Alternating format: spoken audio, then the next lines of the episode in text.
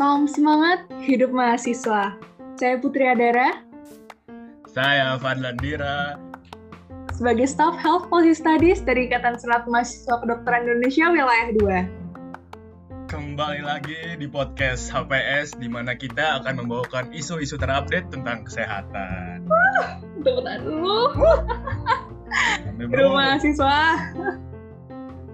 Oke, nah gimana nih Bre? Uh, apa kabar? Akhirnya ketemu juga nih sama wajah baru di podcast ini. Aduh, saya pendatang kan memang dari kemarin bukan saya. Kalau saya udah hancur dari awal. Wah, enggak dong. Ya, apa kabar ya, Dar? Saya alhamdulillah sih aman sih. Alhamdulillah kalau aku masih kompos mentis lah ya. Masih uh, eh, GCS masih aman gitu. Oke, nah jadi uh, kembali lagi pada podcast HPS. Nah kita kali ini bakal bahas mengenai ada satu topik seru nih gitu. Artinya apa bahasanya adalah apa tuh ya? Hmm, bahasanya tuh kayak uh, apakah tembakau itu sama dengan rokok? Ya, keren banget nggak sih? Aduh, aduh, aduh. Gokil, gokil.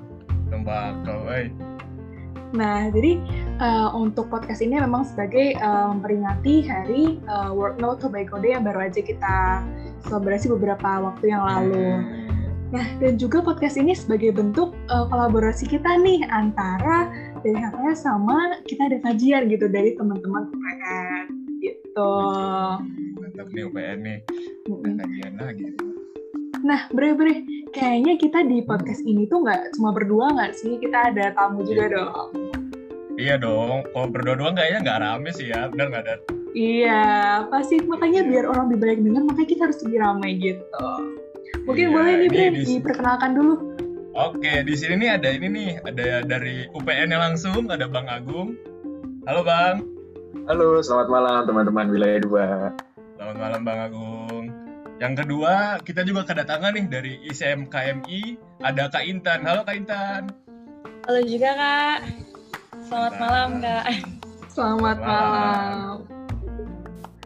Oke, mungkin uh, tanpa menunggu waktu yang uh, tanpa menunggu waktu lagi, mungkin kita bakal lanjut kali ya, bakal ke bagian bahasannya. Nah, ngomong-ngomong soal tembakau, ngomong-ngomong soal hmm, rokok gini. Nah, mau nanya nih gitu.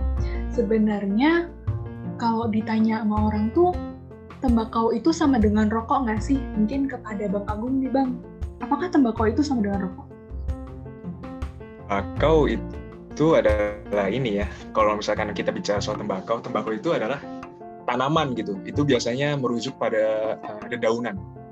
Namanya itu nikotina uh, tobakum jadi kalau kalau rokok itu adalah produknya, produk dari olahan uh, daun tersebut, daun tembakau. Jadi kalau dibilang dikatakan sama ya secara secara produk itu ya nggak sama gitu karena tembakau itu uh, dalam tanda kutip ya quote itu adalah uh, produk mentahnya, kalau rokok itu yang jadinya gitu dan.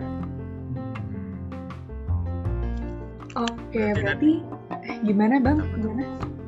Gimana? Oh, enggak lanjut aja nggak apa-apa Oke, berarti aku simpulin berarti uh, tembakau itu adalah suatu tanaman di mana dia menjadi salah satu bahan bahan baku dari rokok gitu ya. Nah, oh iya nih Bang, aku mau nanya nih, kayak mungkin boleh diceritain sedikit nggak sih mengenai sejarah dari tembakau itu? Kayak misal di Indonesia ini kita udah ngapain, terus aku sempat baca-baca nih di kajiannya nih keren banget, ada bahas tentang FCTC gitu. Kayak kita udah ngelakuin apa aja, regulasinya apa, terus uh, ada nggak sih pro kontra mengenai hal itu? Oke, aku mulai dari sejarahnya dulu ya, sejarah tembakau itu itu kalau kita tarik ke belakang itu sebenarnya uh, produk kolonial gitu. Itu dibawa ketika uh, Belanda datang nih ke Indonesia. Itu kalau nggak salah adalah uh, inisiasi dari uh, tanam paksa. Uh, program tanam paksa itu dari uh, Van den Bosch ya. Kalau misalkan kita flashback nih ke SMA gitu kan materi SMA materi sejarah SMA itu dari Van den Bosch. Nah, terus dari sanalah ketika tanam paksa uh, tanam paksa uh, produk tembakau uh, tanam tanaman tembakau itu mulai itu mulai berkembang pesat. Dan sampai saat ini uh, uh, produk produk-produk tembakau itu menjadi uh, komoditas yang memberikan kontribusi uh, gede gitu. Kalau misalkan diklaimnya ya diklaim. Diklaimnya itu kontribusi dari produk tembakau itu gede banget nih buat perekonomian Indonesia. Terutama cukai sama uh, dan juga itu sebagai devisa kan sebagai sumber penerimaan negara, lapangan kerja, sumber pendapatan dan pembangunan bagi daerah-daerah di Indonesia gitu dari sejarahnya. Oke, masih banyak banget. Berarti emang ternyata udah dari zaman itu yang mengejar Belanda ya, berarti udah lama banget nih bang. Oke, nah tadi nih bang, kalau soal yang regulasi kita yang menjadi pro kontra dan juga di FCTC sendiri gimana ya bang? Nah, sebenarnya sih kalau uh, bicara apa namanya bicara pertembakauan ya di Indonesia kita ini tuh udah uh, dalam tanda uh, bisa dibilang udah gawat gitu dalam uh, tembakau. Karena ternyata nih ternyata dari tahun ke tahun uh, konsumsi produk tembakau itu makin lama makin naik gitu. Kan heran gitu. Karena sebenarnya targetnya itu adalah pengurangan gitu pengurangan jumlah perokok di Indonesia tapi ternyata dari tahun ke tahun, dari tahun 2013, 16 sampai 18, ternyata sayangnya tuh malah naik gitu dan terus habis itu juga uh, ini tuh bahaya banget gitu. Ini tuh udah concerning karena kenaikan dari uh, konsumen tembakau itu ternyata uh, banyak ya banyak datang dari pemuda-pemuda uh, terutama sayangnya nih anak anak gitu ini kan bahaya gitu karena ya gampangnya aja kan anak-anak itu adalah penerus bangsa ini kan terus ketika kita udah belajar gitu tentang bahaya rokok dan itu bisa bikin apa PPOK kan PPOK kalau misalkan di kedokteran. Nah itu kan kalau kita hubungkan gitu connecting the dots ya nanti uh, generasi kita ini bisa menderita PPOK dengan lebih cepet gitu. Terus gimana nanti penerus uh, bangsa ini pada sakit-sakitan kan itu juga secara jangka panjang juga nggak bagus gitu dar. Halo suaranya kedengeran kan? Bang masuk. Masuk bang. Oke mantap. Gitu sih. Oke makasih banyak nih bang. Mungkin gimana nih bre? Bre kamu ada yang detailin nggak nih soal bahasan ini sebenarnya ini menarik sih. Tadi dimulai ternyata uh, tembakau itu dari ini ya produk-produk dari zaman-zaman kita dijajah ya bisa dibilang ya. Mungkin dari dulu sampai sekarang bahkan apa ya jadi salah satu komoditas utama mungkin ya yang dipakai oleh generasi-generasi saat ini. Karena uh, banyak sekali memang kebutuhan apa ya mungkin kebutuhan masyarakat tentang rokok ini. Nah uh, rokok dan tembakau tentunya. Yang saya ingin tanyakan adalah uh, mungkin ke Kak Intan kali ya Kak uh, kondisi pertembakauan secara umum di Indonesia itu gimana sih kak? Um, makasih kak Bre. Um, jadi kalau dari saya sendiri dari KM itu uh, untuk kondisi pertembakauan di Indonesia ya seperti yang dibilang Kak Agung tadi gawat darurat gitu. Cukup istilahnya ini masalah yang penting gitu. Karena um, yang terakhir kemarin itu kan ada perubahan PP tentang kenaikan cukai tembakau ya. Nah, itu um, diharapkan itu agar petani tembakau itu sejahtera gitu. Tapi untuk pada kenyataannya karena uh, petani tembakau itu, petani tembakau di Indonesia itu kan masih ada yang namanya tengkulak ya kak ya. Jadi uh, para tengkulak itu belinya ke petani ya dengan harga yang cenderung lebih rendah, sedangkan tengkulaknya itu juga pasti mendapatkan untung. Jadi untuk petani tembakaunya sendiri dia uh, kurang sejahtera gitu kak. Dan juga untuk um, pertembakauan tadi kan dibuat menjadi bahan baku rokok. Nah dengan perubahan PP itu diharapkan uh, penurunan prevalensi perokok, terutama perokok remaja, tetapi malah semakin hari tahun ke tahun itu malah ada peningkatan gitu kak. Itu sih kak dari aku. Jadi memang walaupun udah ada perubahan uh, peraturan kemarin juga di lapangan masih ini ya masih eh, petani-petani rokok ini masih uh, apa ya istilahnya masih kurang lah gitu ya berarti ya. Oke selanjutnya mungkin Dar. Oke, wah ternyata kita dapet insight banget nih gitu. Nah, mau nanya nih kayak yang pertanyaan paling apa ya ditanyain sama banyak orang gitu kayaknya. Kayak suatu pertanyaan penting. Kenapa sih uh, untuk masalah pertembakauan ini tuh menjadi concern gitu kepada kita pemuda-pemuda Indonesia? Nah, mungkin bisa dimulai dulu nih dari Bang Agung.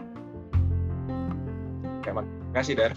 Jadi sebenarnya uh, tadi ya itu kan uh, udah aku sempat singgung nih. Jadi sebenarnya ada peningkatan uh, konsumen rokok rokok.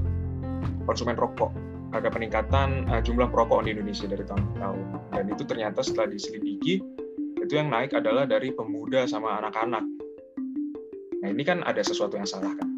Sebenarnya untuk uh, regulasi tentang tembakau itu juga udah diatur gitu dalam Undang-Undang Nomor 36 tahun 2009 tentang kesehatan dan peraturan pemerintah nomor 109 tahun 2012 tentang pengamanan bahan yang mengandung zat aditif berupa produk tembakau bagi kesehatan.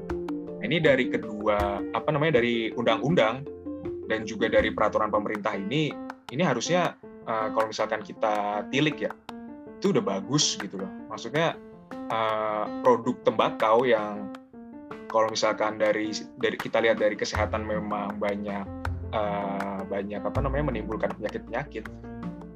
Itu juga harus diregulasi gitu. Kita nggak bisa sembarangan kan untuk uh, untuk menjadikan produk yang nggak bagus itu menjadi uh, komoditas bagi uh, masyarakat Indonesia.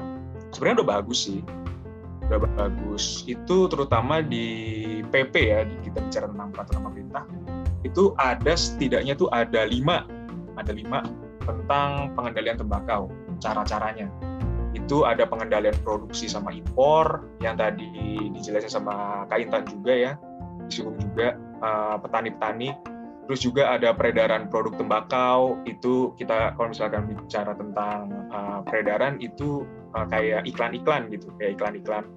Terus juga ada uh, perlindungan khusus nih bagi ibu dan bagi ibu hamil dan anak-anak dan juga ada penetapan kawasan uh, bebas rokok, kawasan tanpa rokok. Itu kalau dari sana kan kalau kita baca, wah ini udah bagus nih, semuanya dikendaliin, semuanya udah udah diregulasi gitu. Harusnya nggak ada celah kan? Tapi ternyata itu ada celah gitu teman-teman, ada celah di situ.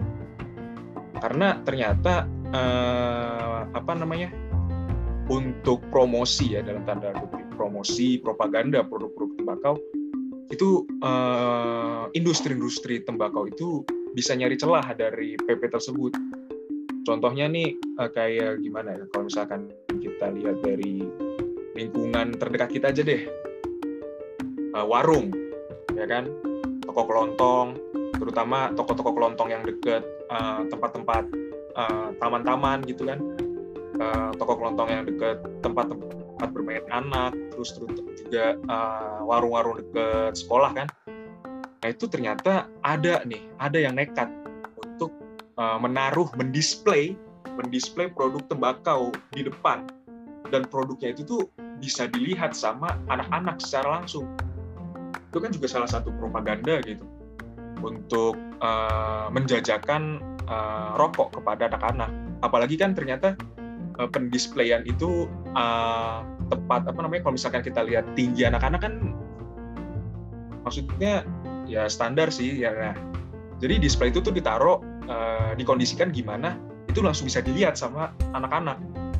Itu kan juga bisa uh, memancing gitu memancing apa namanya rasa penasaran. Apalagi kan iklan-iklan rokok itu uh, yang memang harusnya nggak ada nggak menampilkan produk tembakaunya secara langsung itu kan juga ternyata menarik gitu. Dan itu juga, juga bisa membuat anak-anak itu jadi kepo.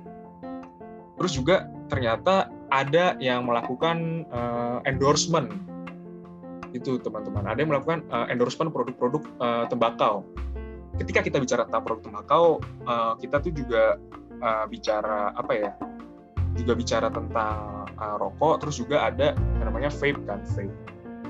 Nah itu itu kan juga bisa menjadi gerbang buat anak-anak gitu untuk uh, menyicipi produk tembakau. Meskipun ya kalau vape itu kan rokok elektronik ya istilahnya. Tapi ada yang mengendorse dan itu biasanya yang mengendorse itu adalah uh, uh, artis-artis uh, yang dikenal sama anak-anak anak-anak kan sekarang udah apa namanya udah gampang lah ya megang smartphone. Terus juga uh, pasti udah tahu lah gimana artis-artis terutama selebgram-selebgram. Nah itu uh, propaganda itu masif di sana dan itu kan memang nggak diatur gitu kan di, di undang-undang.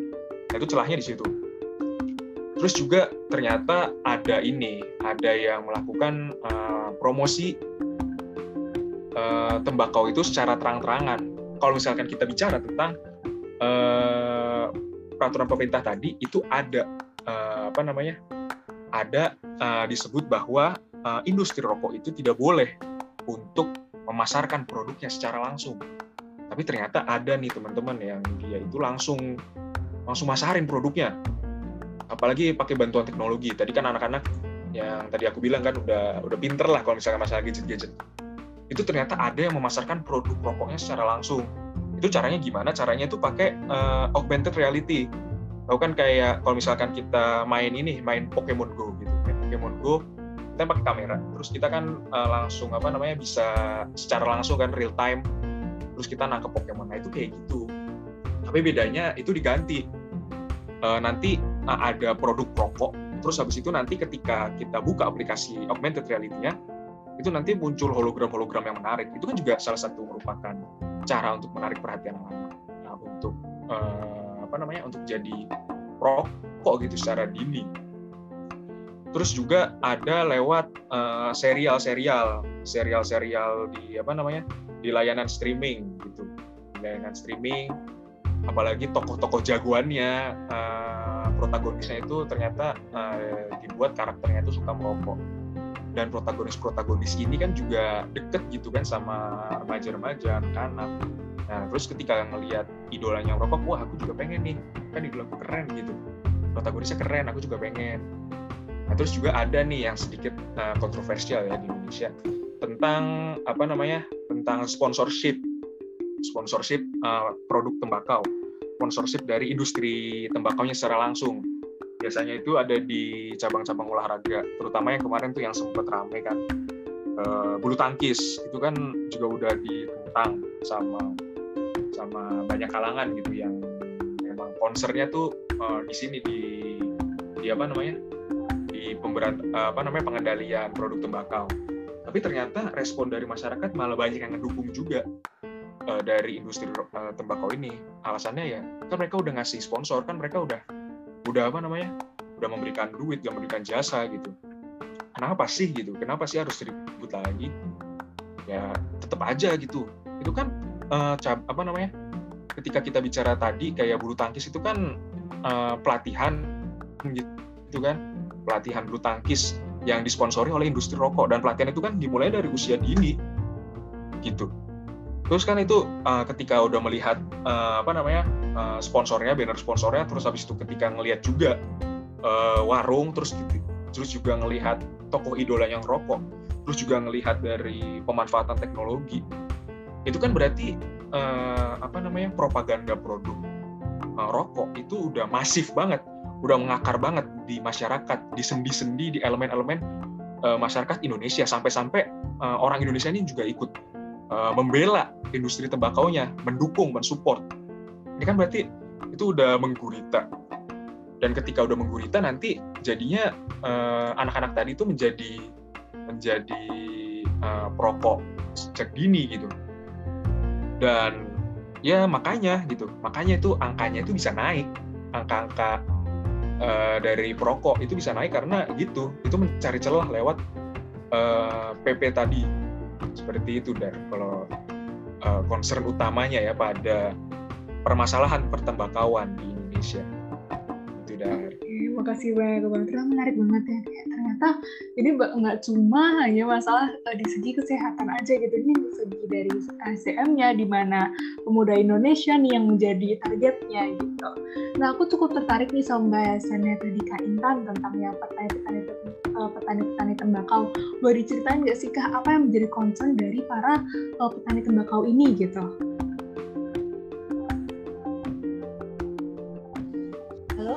suara saya terdengar ya ya? Terdengar kak. Ya.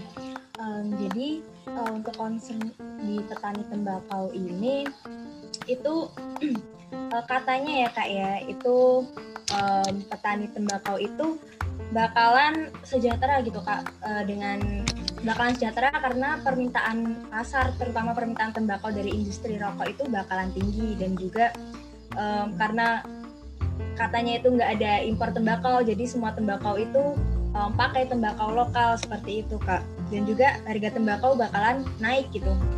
Tetapi pada kenyataannya itu impor tembakau per Februari 2021 itu mengalami peningkatan gitu kak. Dan kemarin itu kalau nggak salah di IG-nya FCTC ya kak itu membahas tentang uh, petani tembakau yang beralih profesi menjadi um, petani sayuran. Karena karena beliau itu selama menjadi petani tembakau hanya bisa membeli jam dinding gitu kak. Sedangkan ketika beralih menjadi petani sayur uh, malah bisa lebih menghidupi keluarganya seperti itu kak. Jadi ya itu tadi seperti karena adanya sistem tengkulak masih ada sistem tengkulak di pertanian Indonesia jadinya um, petani tembakau masih di bawah sejahtera gitu kak Oke, makasih Kak. Berarti ini emang lebih ke kita konflik pada regulasinya dan gimana uh, mekanismenya ya kayak tadi bahasa tentang tengkulak dan apa saja sudah dilakukan eksekusi untuk uh, menanggapi mengenai hal ini gitu. Oke, makasih banyak dari Kak Intan dan juga Bang. Oke, aku izin melanjutkan ya. Uh, mungkin uh, aku izin bertanya kepada uh, Bang Agung sama Kak Intan juga. Cuman aku inter, uh, intermezzo dikit mungkin kan kita di masyarakat juga udah sangat umum lah melihat eh, orang-orang yang mengkonsumsi produk tembakau seperti rokok, rokok elektrik atau apa pun. Bahkan uh, dari apa ya pengamatan saya, pengamatan saya dari penglihatan saya uh, sehari-hari, mungkin uh, lebih seringnya sebelum COVID bahwa banyak nih orang-orang yang sebelum mulai pekerjaan atau sebelum mulai apa pun mereka tuh ngerokok dulu ngerokok dulu gitu loh misalnya ngerokok dulu nyantai dulu lah sebelum mulai mulai aktivitas uh, itu kan cukup sering juga ya. Dan kalau aku melihatnya di sini kayak mereka kalau misalnya belum merokok tuh belum belum mulai aja harinya gitu. Mungkin aku melihatnya kayak gitu ya. Uh, yang jadi aku pertanyaan aku ini kan merokok di masyarakat juga udah cukup sering jauh bahkan ada yang aku pernah baca berita ada yang bahkan sampai bungkus uh, per hari atau apa pun itu dampak uh, produk tembakau ke ke manusia itu sendiri dalam segi kesehatan dalam segi sumber daya manusia secara umumnya lalu terutama nih dalam bidang ekonominya itu gimana sih kak? Gitu.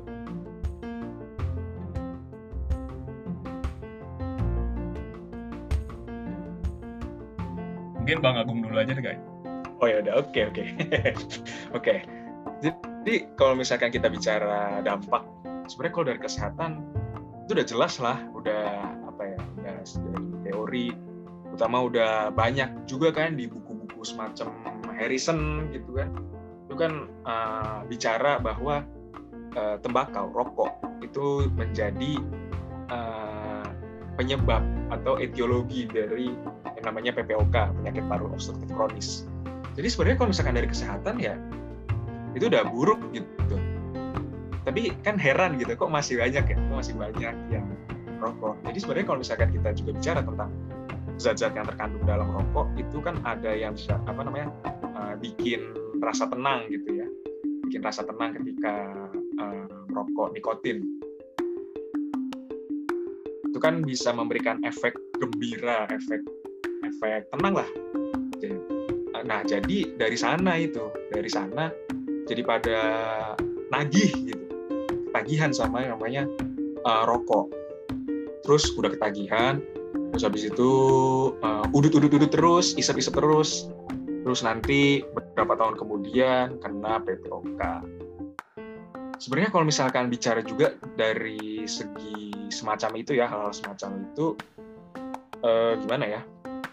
Itu ketika kita kita udah tahu nih, udah tahu bahayanya, bahaya dari rokok.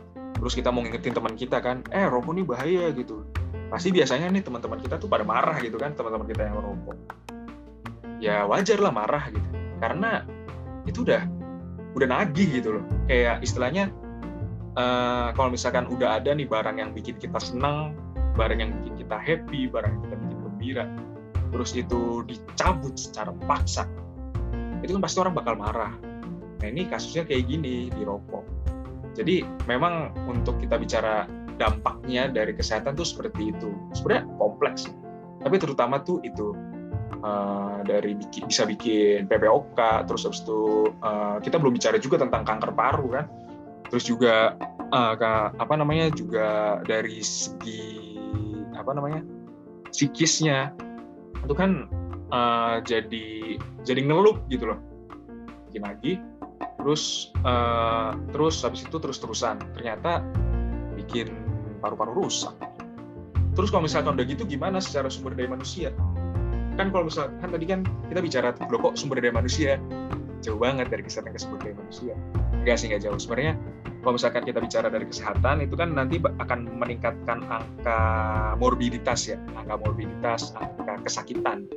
Nah itu kalau misalkan nanti banyak masyarakat di Indonesia yang sakit yang morbid itu ternyata dilihat apa namanya setelah diteliti ditelaah setelah diperiksa itu ternyata penyebabnya adalah rokok, yaitu secara sumber daya manusia itu bisa menyebabkan penurunan kualitas, penurunan kualitas sumber daya manusia Indonesia. Dan itu kita bicara jangka panjang, kita nggak bicara jangka pendek kalau misalkan udah masalah tembakau, itu kita udah bicara jangka panjang. Apalagi kan gembar-gembornya uh, Indonesia 2045, bonus, bonus demografi, bonus demografi apanya kalau misalkan morbiditasnya tinggi. Kan lucu gitu. Lucu banget kan. Jadi ya udah udahlah gitu. Kalau misalkan kita berbicara rokok dampaknya tuh emang banyak uh, negatifnya. Terus kalau misalkan uh, kalau dampak negatif pasti ada dampak positifnya dong. Kan gitu ya argumentasinya kan seperti itu. Argumentasinya seperti itu uh, itu diklaim produk tembakau itu itu membantu banget dengan uh, perekonomian Indonesia yang tadi dibilang di awal jadi pendapatan negara, devisa, ya segala macamnya ya lewat bea sama cukainya itu. Tapi uh, apakah kita nggak ini nggak ngelihat dari sisi lain gitu? Misalkan dari sisi kesehatannya nih, ekonomi ke kesehatan lagi? Apa nggak capek gitu ekonomi dibenturin sama kesehatan bu enggak enggak gitu. Jadi kalau misalkan kita bicara tentang kesehatan kan kan tadi angka morbiditas naik. Jadi beban kesehatan untuk negara Indonesia itu juga akan naik kan. Nah ini eh, beban kesehatannya ini juga bakal berdampak gitu ke ekonomi dalam jangka panjang. Karena uh, bisa dibilang gini kalau misalkan kita mengharapkan perekonomian yang baik ya perekonomian yang sehat pasti penggerak ekonominya itu juga harus sehat kan? Manusianya juga harus sehat. Nah kalau misalkan manusia udah pada sakit-sakitan ya ekonomi gimana gitu loh. Jadi ya kita nggak bisa mengharapkan ekonomi yang sehat dari sumber daya manusia yang sakit. Jadi kalau misalkan tadi ya dari dampak positif sebenarnya ya ya memang harus diakui gitu. Kita masih bergantung kepada tembakau kita masih bergantung kepada produk tembakau. Tapi sebenarnya itu kita bisa loh, kita bisa mentransformasikan polemik ini loh. Negara ini tuh punya punya apa namanya? secara sumber daya itu sebenarnya bisa gitu. Kita apa namanya? kita lepas ketergantungan kita dari uh, produk tembakau untuk ekonomi terus kita cari alternatif lain. Pasti kan selalu ada kan alternatif lain. Nah, di sini kan pertanyaan apa namanya? pertanyaan yang apa namanya? yang menggelitiknya di situ kita punya political will gak? Kita punya ini nggak? Punya kemauan nggak untuk hal tersebut? Atau jangan-jangan kita ini takut-takutin gitu sama industri tembakau. Kalau misalnya kita udah ditakut-takutin sama industri tembakau, berarti secara nggak langsung ya kita tunduk dong sama industri tembakau. Dan kalau misalkan udah bicara gitu ya uh, negara macam apa gitu yang yang malah tunduk sama industri kita seperti nggak punya apa namanya nggak punya wibawa kalau misalkan ternyata itu terjadi gitu. Ternyata apa namanya uh, yang membuat kita nggak punya political will untuk mengubah untuk mencari alternatif alternatif lain ternyata penyebabnya adalah dari tekanan industri rokok. Kalau misalkan memang itu yang terjadi kita nggak punya wibawa sama sekali gitu. Kita nggak punya wibawa sama sekali. Dan itu aku sesali sih kalau misalkan memang sampai itu yang terjadi ya. Sampai itu yang terjadi aku sangat sangat sesali hal tersebut itu bre. Mantap nih. Berarti dari segi kesehatan mulai eh, timbulnya penyakit PPOK kanker paru hingga ke perindustrian yang cukup kompleks ya bisa dibilang sampai ke arah sana. Mungkin dari Kak Intan ada yang mau ditambahkan Kak? Mungkin kalau dari saya sendiri nambahkan sisi positif dari industri rokok ini ya. Sisi positifnya itu cuma satu, yaitu memperkaya yang punya industri rokok. Sedangkan sisi negatif jelek-jeleknya ya kita ini sebagai um, apa target dari uh, sebagai korban dari industri rokok ini gitu. Jadi emang cuma memperkaya yang punya industri. Uh, mungkin ini masuk masuk ke ranah-ranah uh, penghasilan penghasilan mungkin ya. Saya izin bertanya lagi nih Kak Intan. Uh, tadi kan sempat disinggung juga ya bahwa rokok menjadi salah satu penyumbang devisa negara juga. Sebenarnya seberapa pengaruh sih rokok dalam menyumbang devisa negara ini? Maksudnya seberapa krusial gitu kan? Atau mungkin cuma untuk penguasa para industri rokok saja? Um, untuk apa penyumbang devisa sendiri bisa dibilang rokok memang salah satu penyumbang uh, penyumbang pajak yang besar ya di Indonesia gitu terutama setelah uh, beberapa uh, kenaikan cukai rokok itu kebijakan kenaikan cukai rokok. Tapi uh, sama seperti yang dikatakan dari Kak Agung tadi ini juga uh, seimbang. Malah istilahnya itu uh, jomplang gitu Kak. Istilah Jawanya itu jomplang gitu. Karena uh, walaupun mereka itu penyumbang devisa, uh, penyumbang pajak yang besar, tetapi negara kita juga itu menanggung BPJS itu menanggung uh, biaya para korban dari industri rokok itu juga cukup besar, bahkan lebih besar kak daripada pajak yang mereka kasihkan ke kita seperti itu. Berarti memang uh, kalau dilihat costnya lebih parah ya daripada benefitnya kalau uh, rokok ini. Sama ini mungkin kak satu lagi kak aku ingin bertanya kak. Tadi kan sempat disinggung juga oleh uh, kak Agung. Mungkin aku nanya kak Intan juga uh, rokok tuh kan uh, ada beasiswanya kalau nggak salah tadi disebutkan ya sempat nyumbang beasiswa juga. Tapi uh, untuk untuk uh, memperbaiki SDM kan berarti namanya juga beasiswa untuk mencerdaskan lah mencerdaskan uh, uh, generasi-generasi muda. Tapi di sini uh, rokok juga kan uh, berbahaya. Bahkan sampai tadi disebut bahwa uh, beban BPJS tuh salah satunya di uh, rokok juga. Ini apakah rokok ini memang uh, kontraindikasi seperti ini? Atau memang gimana nih kak? Apakah uh, beasiswa-beasiswa ini untuk menutupi uh, apa ya keberbahayaan dari rokok itu sendiri nih kak? Izin menjawab ya kak ya kalau uh, menurut diri saya sendiri itu uh, seperti tadi uh, seperti itu tadi kak menutup uh, keburukannya karena kan um, dengan beasiswa itu orang-orang mikirnya wah mereka ini ngebantu anak-anak Indonesia agar lebih maju. Jadi saya harus membeli produk mereka biar mereka menyumbang lagi ke anak-anak Indonesia, membiayai membiayai um, istilahnya memberikan beasiswa gitu kak ke anak Indonesia. Jadi istilahnya kita di doktrin seperti itu kak. Jadi memang kalau gitu ke sana kita apa ya kayak di brainwash gitu ya di doktrin gitu ya jadi untuk beli produk rokok agar mereka ngasih beasiswa ke anak kita wah sepertinya salah juga ya cara seperti itu ya. aduh berbahaya ini sepertinya ini mungkin Dara bisa lanjutin daripada saya ke mana-mana lagi Oke, wah justru ini pembahasannya menarik banget gitu. Jadi ternyata aku juga apa namanya uh, termasuk ini ya tadi kayak agak intrigued gitu dengan pembahasannya dari Bang Agung sama uh, sama Kak Intan gitu. Terus kayak aku mau ngutip aja nih kata Kak Intan ternyata rokok itu hanya mem, uh, memperkaya uh, para uh, pembisnisnya gitu. Lah uh, apa ya?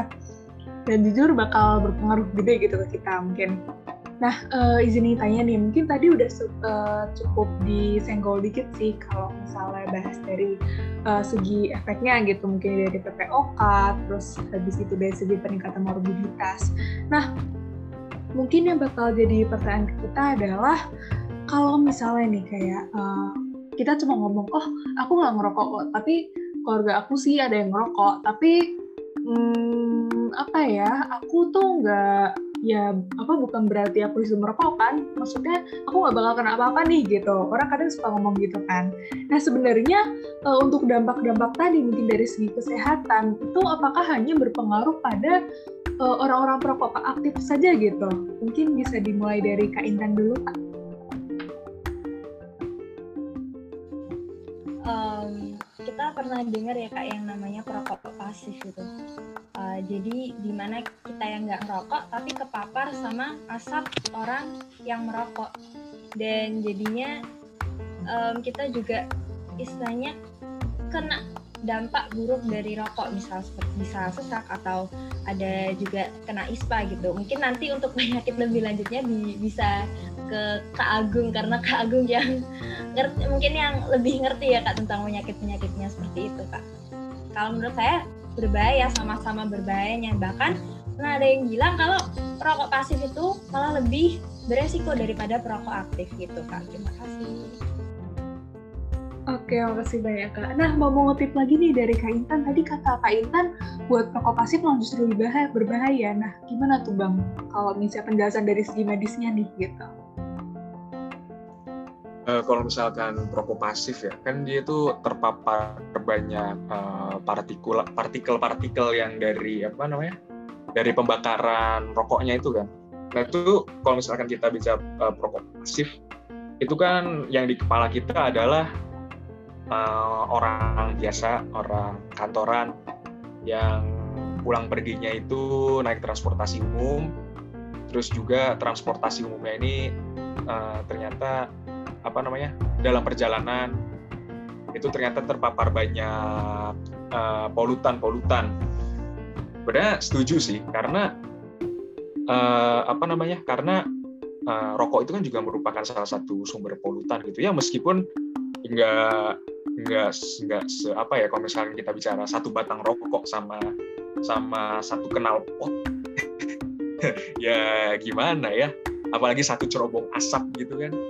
Ya itu kan merupakan salah satu apa namanya salah satu faktor gitu yang bisa meningkatkan gimana itu rokok pasif itu bisa bahaya dari apa namanya bisa dikatakan lebih bahaya daripada rokok aktif tapi sebenarnya sih sama aja gitu tapi bukan berarti sama aja perokok perokok aktif itu uh, aman gitu enggak. Itu sama-sama bahaya gitu perokok aktif perokok pasif ya.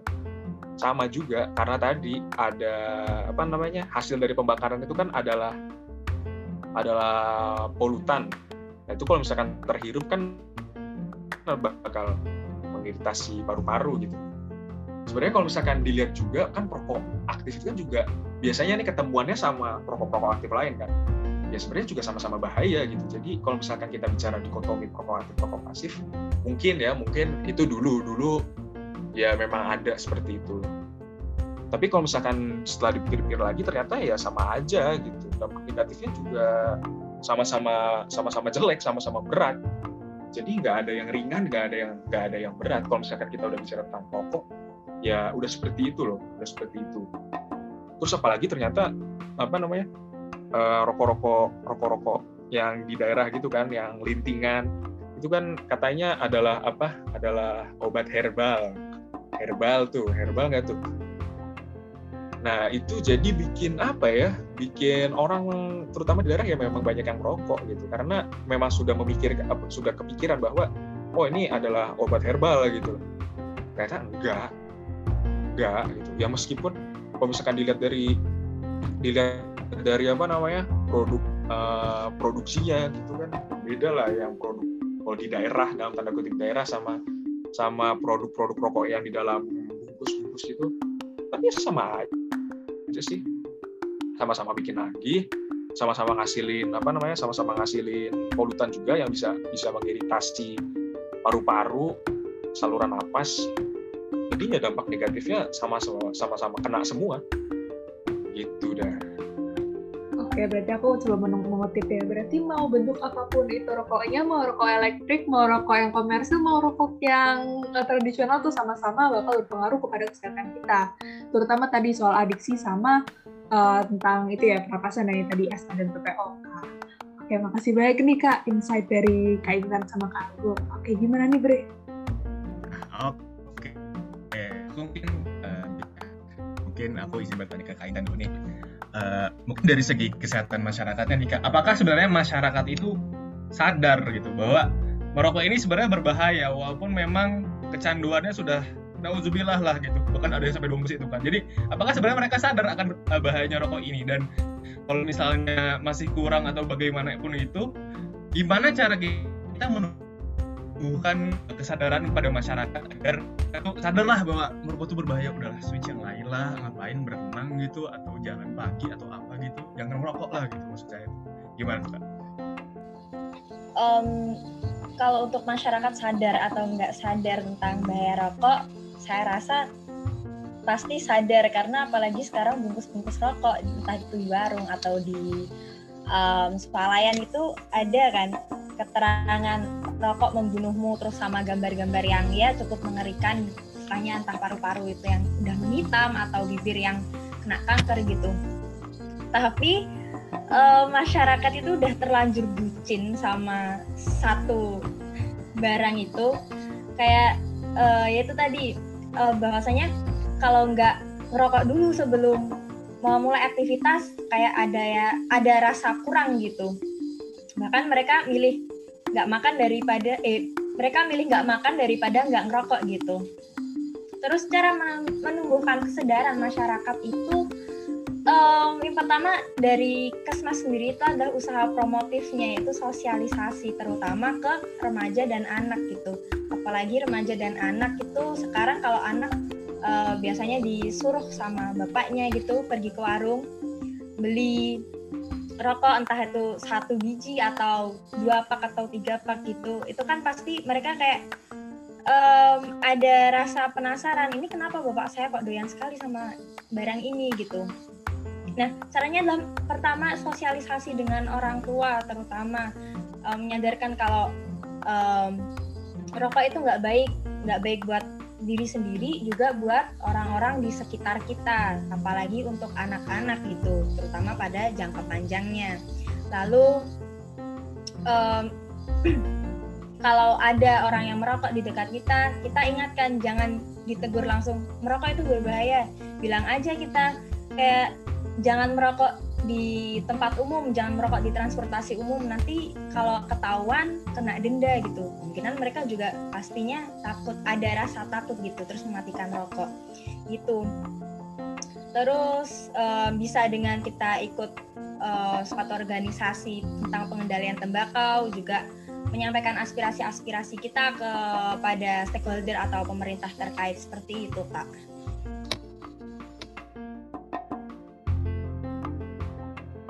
Masyarakat tuh udah bucin ya. Berarti kalau memang kata pepatah cinta itu buta dan harus diperjuangkan memang benar berarti ya. Di rokok juga termasuk mungkin ya. mungkin seperti itu ya. Dan memang uh, kita mengedukasinya dengan cara yang mungkin uh, pelan-pelan dan sopan. Mungkin untuk Pak Agung nih Bang uh, kalau dari pemerintah yang sendiri ada nggak sih Bang upaya-upaya untuk uh, apa ya, menyadarkan masyarakat gitu lah tentang bahaya rokok? Sebenarnya bisa sih lewat apa namanya promkes ya promosi kesehatan KIE tadi yang sudah Kak Intan bicara, bilang yang sudah diutarakan. Sebenarnya untuk promkes sendiri selain dari kita nih eh, orang-orang biasa gitulah ya terus sebenarnya pemerintah juga bisa gitu lewat apa namanya bergerak ke sana promkes lewat ya lewat uh, Kemenkes itu uh, nyebar-nyebar pamflet.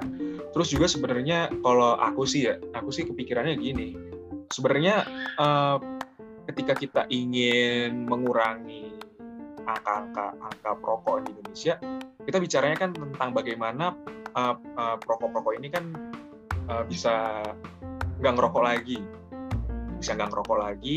Berarti kalau misalkan kita tarik lagi, bisa apa namanya, bisa beralih gitu uh, ke hal-hal lain, kegiatan-kegiatan lain. Karena ya, pada dasarnya orang ngerokok tuh uh, juga nyari pelampiasan gitu dari pelampiasan stresnya tadi yang aku bilang ya karena rokok itu juga memberikan rasa senang.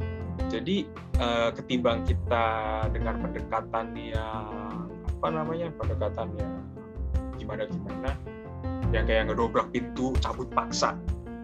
Kan tadi udah bilang ya kalau dicabut orang kalau misalkan udah ketagihan sesuatu kalau dicabut paksa pasti kan marah gitu.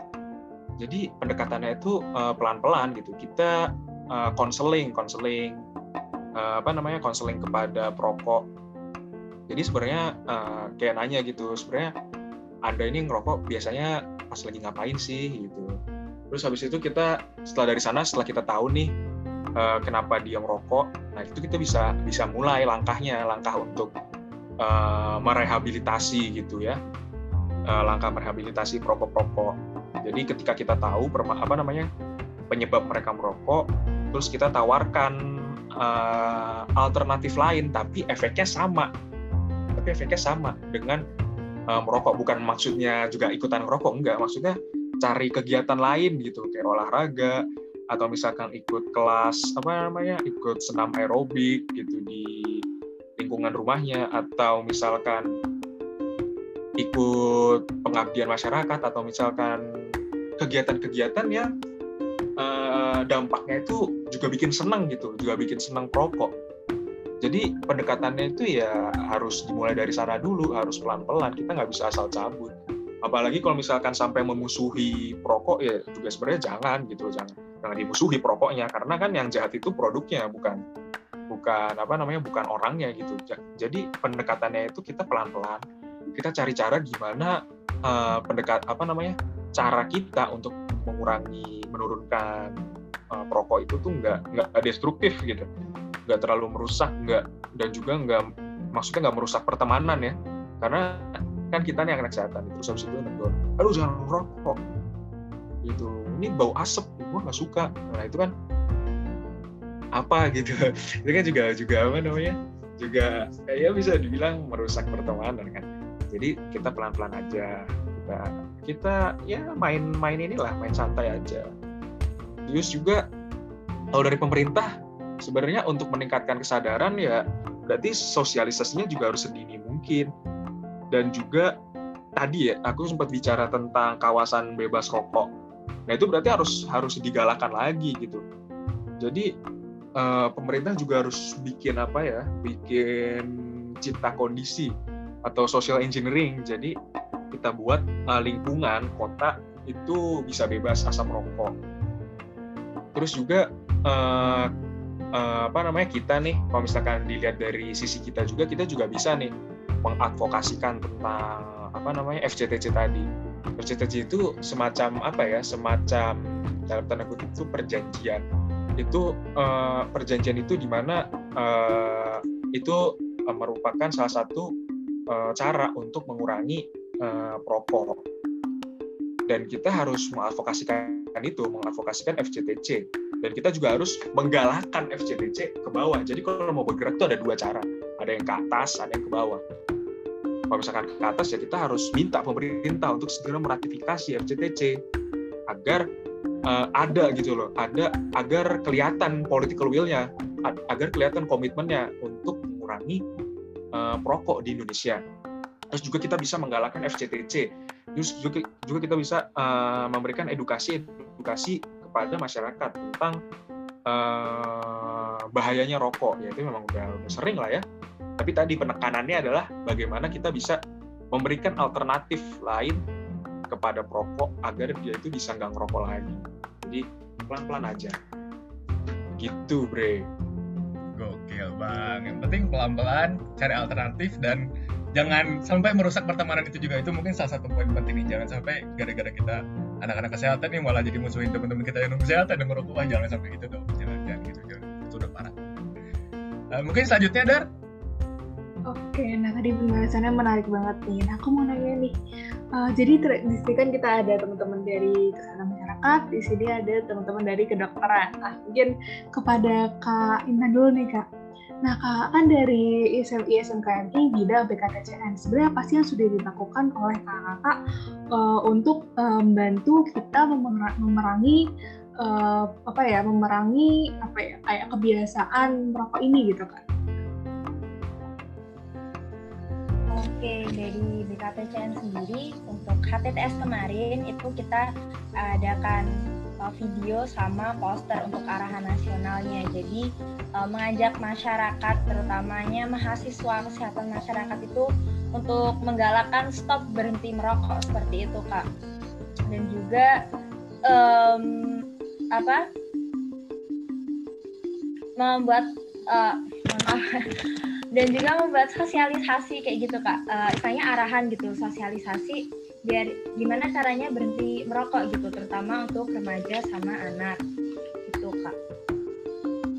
Oke oh satu lagi kak ya Allah apa tuh? Apa apa?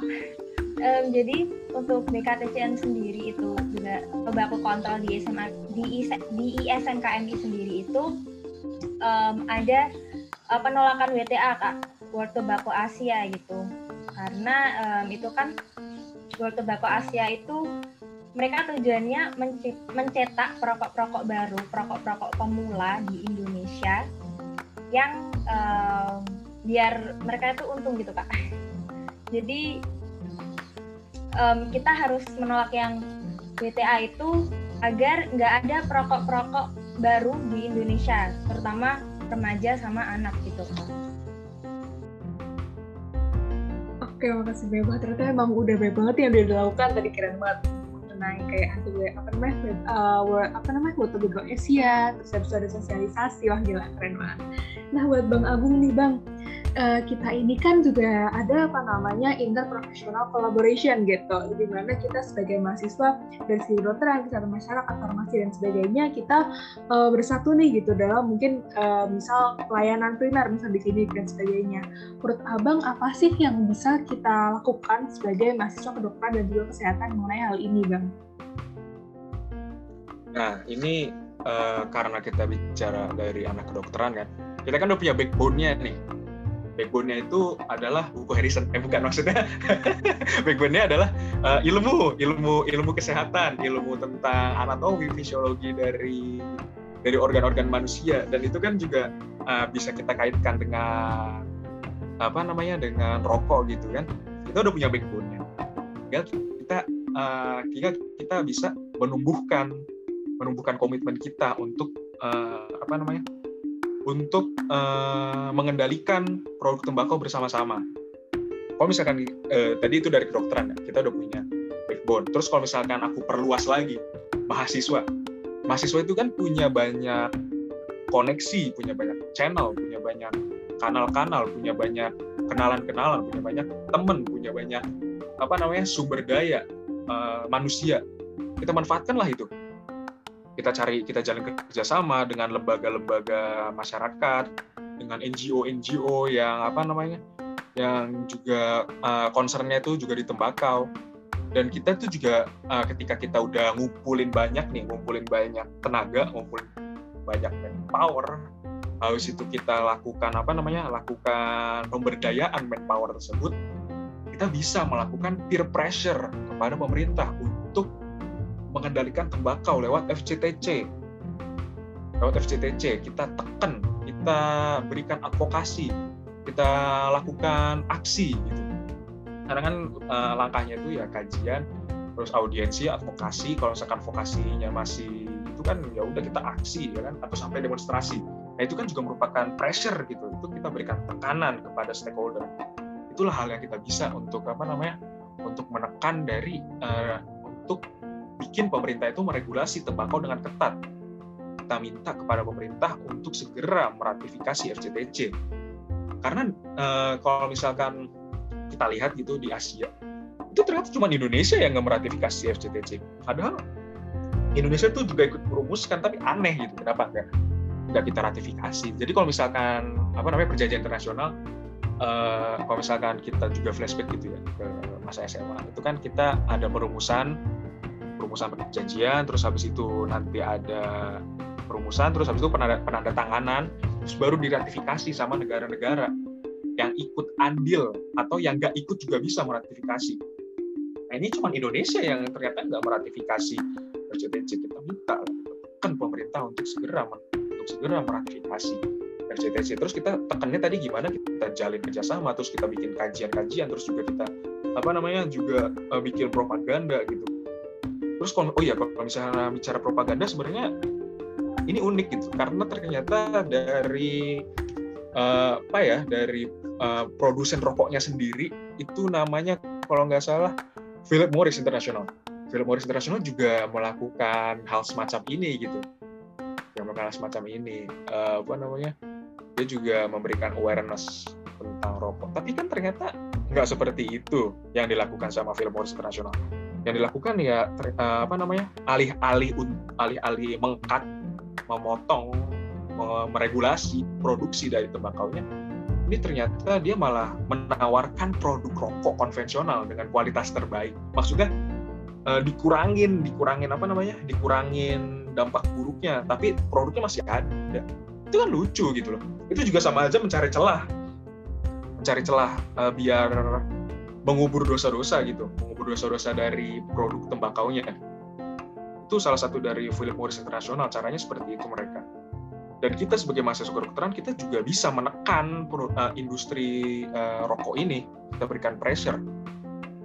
Dan salah satunya selain kita berikan kita berikan pressure secara, secara langsung, ya kita minta tadi pemerintah sebagai regulator untuk segera menekan F, untuk segera menekan meratifikasi FCTC agar uh, regulasi produk tembakau di Indonesia ini bisa lebih ketat lagi. Karena ternyata kalau dilihat lagi ya tadi yang PP tadi ternyata masih banyak bolong-bolongnya tuh masih bisa kan cari celah seperti itu Dar.